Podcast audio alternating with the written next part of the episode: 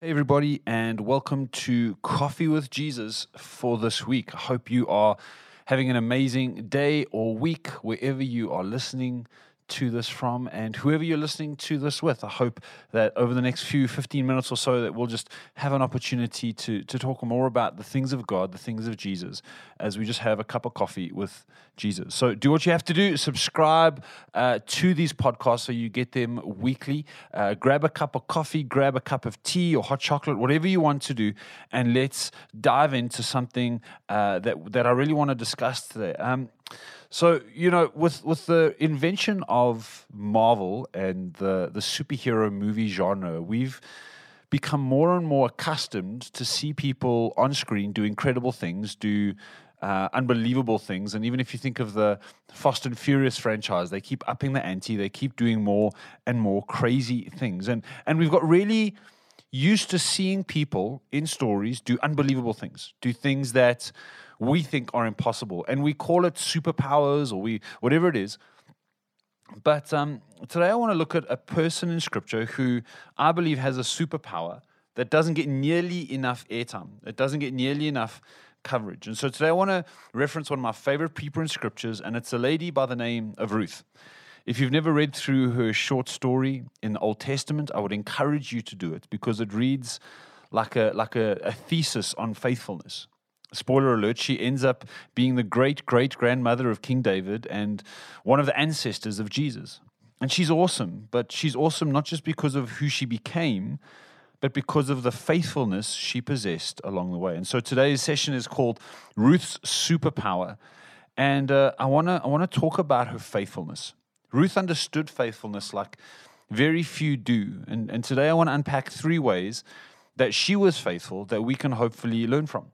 Today, I want to unpack the faithfulness of Ruth in three different ways. And my prayer is that as we journey through this, that you would understand the power of faithfulness, how faithfulness can transform any human being from just going through the motions to seeing God do supernatural things in her life. And so, three things. Number one, she was faithful to a person. She was faithful to a person. In the first chapter of Ruth, we're given a description of a woman by the name of Naomi who has gone through hell. She and her husband leave their home because of a famine. They leave their home and community with their two sons in search of provision. They're just looking for the bare minimum. And so they leave their home in search for a land of provision. In the new land that they go to, Naomi finds wives for both of her sons. And for a while, the family is doing well. They're doing okay. It seems to be going good in the new land. However, Within a short space of time, her husband dies and both her sons die. And so here she is, Naomi, left with her two daughters in law. Naomi decides to, to leave and go back home because she's heard news that the famine is over and the fields are full again. So she decides, hey, I'm going to pack up. There's no longer reason for me to stay here, and I'm going to go home. While she is going home on the journey, Naomi had no income no husbands, and no sons. So she's going home, but she doesn't have much to go home with, and she doesn't have much to look forward to. She was broke and she was broken. The last few years had left its scars. The last few years had left its damage. She had no way to provide for herself, let alone the two daughters in law she now had. So on the way home, she says to these two daughters in law, Orpah and Ruth, leave she tries to get them to leave. And the eldest, Orpah, does leave. She, she leaves. But this is what I want to read to you. This is Ruth's response. Ruth chapter 1, verse 16 to 17. But Ruth said, Do not urge me to leave you or to return from following you. For where you go, I will go. And where you lodge, I will lodge. Your people shall be my people, and your God, my God. Where you die, I will die, and there will I be buried. May the Lord do so to me and more also, if anything but death parts me from you. Man, what a moment. And, and I don't know if this has ever happened to you, but this is often what I like to speak about at weddings. And I like to get couples to, to say this to one another because this, for me, is one of the, the clearest examples of one person choosing to be faithful to another. Ruth remains faithful to Naomi even when all it promised in the natural was poverty and loneliness. That's all that, that they could see.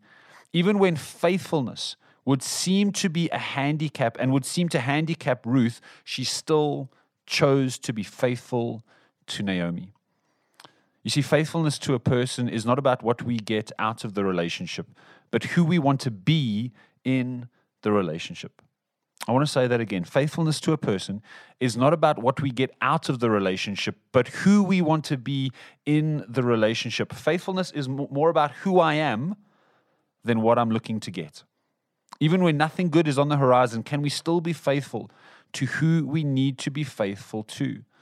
That's why at weddings, part of the vows, vows include for richer or poorer, in sickness and in health. Even if there is nothing for us to gain, our faithfulness still needs to be part of our world. Can, our, can we still be faithful to the people in our world who deserve our faithfulness? Husbands, wives, children, parents, bosses, pastors, who you name it. Who do you need to be faithful to? Even when there's zero promise of provision, even when there's zero promise of promotion, when all you can see in the natural is poverty and loneliness, can we still be faithful? Because it has less to do with what we receive and more to do with who we are. So, number one, Ruth was faithful to a person. Number two, Ruth was faithful to an opportunity. She was faithful to an opportunity. Now, as you can imagine, there is not a lot that two widows could have hoped for in those days. They didn't have any men to, to give them status, they didn't have children to give them a legacy. There was, however, one thing Ruth could do, and that was she was able to gather the leftovers and scraps that fell behind the official harvesters. The only opportunity she had was to humble herself and gather the things others had overlooked or didn't want. She chose to be faithful to an opportunity. And while she was pursuing this less than glamorous opportunity, people took notice of her and the manner in which she worked. In fact, in chapter 2, verse 6 to 7, when, when Boaz is asking his workers who this woman is, they say this. And the servant who was in charge of the reaper answered, She is the young Moabite woman who came back with Naomi from the country of Moab. She said, Let me glean and gather among the sheaves after the reapers. So she came and she has continued from early morning until now, except for a short rest.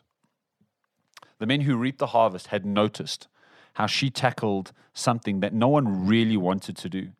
The way she was faithful to an opportunity made other people who had better opportunities take notice of her. She arrived early and she worked hard.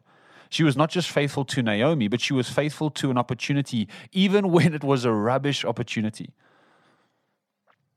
And when this, I, I think of a, of, a quote, of a quote that is attributed to Thomas Edison. And he apparently said this We often miss opportunity because it is dressed in overalls and looks like work. Sometimes we miss opportunity because it looks like hard work. Ruth saw something that could be done. And so she went with it for, with everything she had.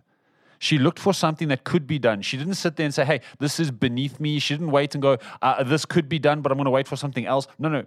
She didn't see the opportunity as beneath her, and she didn't wonder whether she would get a greater opportunity uh, somewhere in her hometown. She didn't think, oh, maybe I should leave Naomi and go and look for better work in my hometown. No. Instead, she rocked up early and worked hard. I think sometimes we underestimate the, the spiritual significance of arriving early and working hard. There was no promise of promotion. There was no guarantee her work would be noticed. However, she was faithful to the opportunity. And it paid off because people saw her. People who had better opportunities, people who would normally overlook the gleaners in the field. No, no, these harvesters actually took note of her. Why? Because she was faithful in to her opportunity, even when it looked like hard work. So she was faithful to a person she was faithful to an opportunity. And the last point here is she was faithful to her field. Faithful to her field. And because of her reputation of being faithful to Naomi, and because of the evidence of her being faithful to an opportunity, Boaz, the owner of the field and, and a man of reputation at that time, seems to take notice and he speaks to her. And in chapter 2, again, verse 8, it says Then Boaz said to Ruth, Now listen, my daughter, do not go to glean in another field or leave this one but keep close to my young woman. Let your eyes be on the field that they are reaping and go after them. Have I not charged the young men not to touch you? And when you are thirsty, go to the vessels and drink what the young men have drawn. Boaz, the, the, the man who would eventually become her husband, the, their kinsman redeemer, calls her to glean only from his field. Now, in hindsight, this is a great idea. It, it seems like a great idea, but for someone living off of scraps, the more fields you hit, the better the chance of getting something good. Economically, practically, being faithful to one field didn't make sense for someone in Ruth's position, but she submitted to the crest and she was faithful to a single field. And she saw so much return on her faithfulness. Eventually, we know that she goes to Boaz. Boaz does all that he needs to do in order to, to make Ruth his wife. And, and then later on, we see that she becomes the, the, the great great grandmother of David and the ancestor of Jesus. But it begins with her saying, Even though it economically makes no sense, I will be faithful to my field. So, what field has God called you to be faithful to, exclusive to? Perhaps you need to understand that your marriage is an exclusive field. You need to be faithful to your field. Perhaps God has called you to a certain career or calling, but it isn't necessarily the most lucrative field. And so perhaps diversifying your interests makes sense, but is God calling you to be faithful to a single field? Gleaning from multiple fields makes sense. However, God was helping her to be faithful in the field that would one day be her field. The harvest she was being faithful to would be the harvest that paid for her wedding day and would eventually feed her children. Think about that for a moment. She became she she started out as as a gleaner as a gatherer of scraps on the very field that would eventually feed her own children. Never underestimate what being faithful in a field can do. It might make no sense to us but god sees the fruit and the potential in faithfulness even when it seems more logical to to survey multiple fields if god has called you and this is so important if god has called you to a field stay faithful in your field. So, if this is Ruth's superpower, if Ruth's superpower is faithfulness, and if that same superpower is available to all of us, can I ask you three questions? Where today do you need to be faithful to a person? Where today do you need to be faithful to an opportunity? And where today do you need to be faithful to a field? my hope and prayer is that we've looked at the as as we've looked at these few verses, you would be inspired to be faithful. You would be motivated to step into faithfulness to people, to opportunities, to fields. And beyond those things, would we be faithful men and women because we serve a faithful God? And as we operate out of faithfulness, may it ignite our faith for tomorrow. Faithfulness today should ignite faith for tomorrow. And so I pray that that would be your reality, that that would be what you see in and through your life. And may what you are faithful to today, may it become something that feeds you tomorrow. I hope this has helped. I hope this has blessed you. Have an amazing week. Look forward to uh, our next Coffee with Jesus uh, episode next week. It's going to be a good one. Ha- cheers, everybody. Have a good one.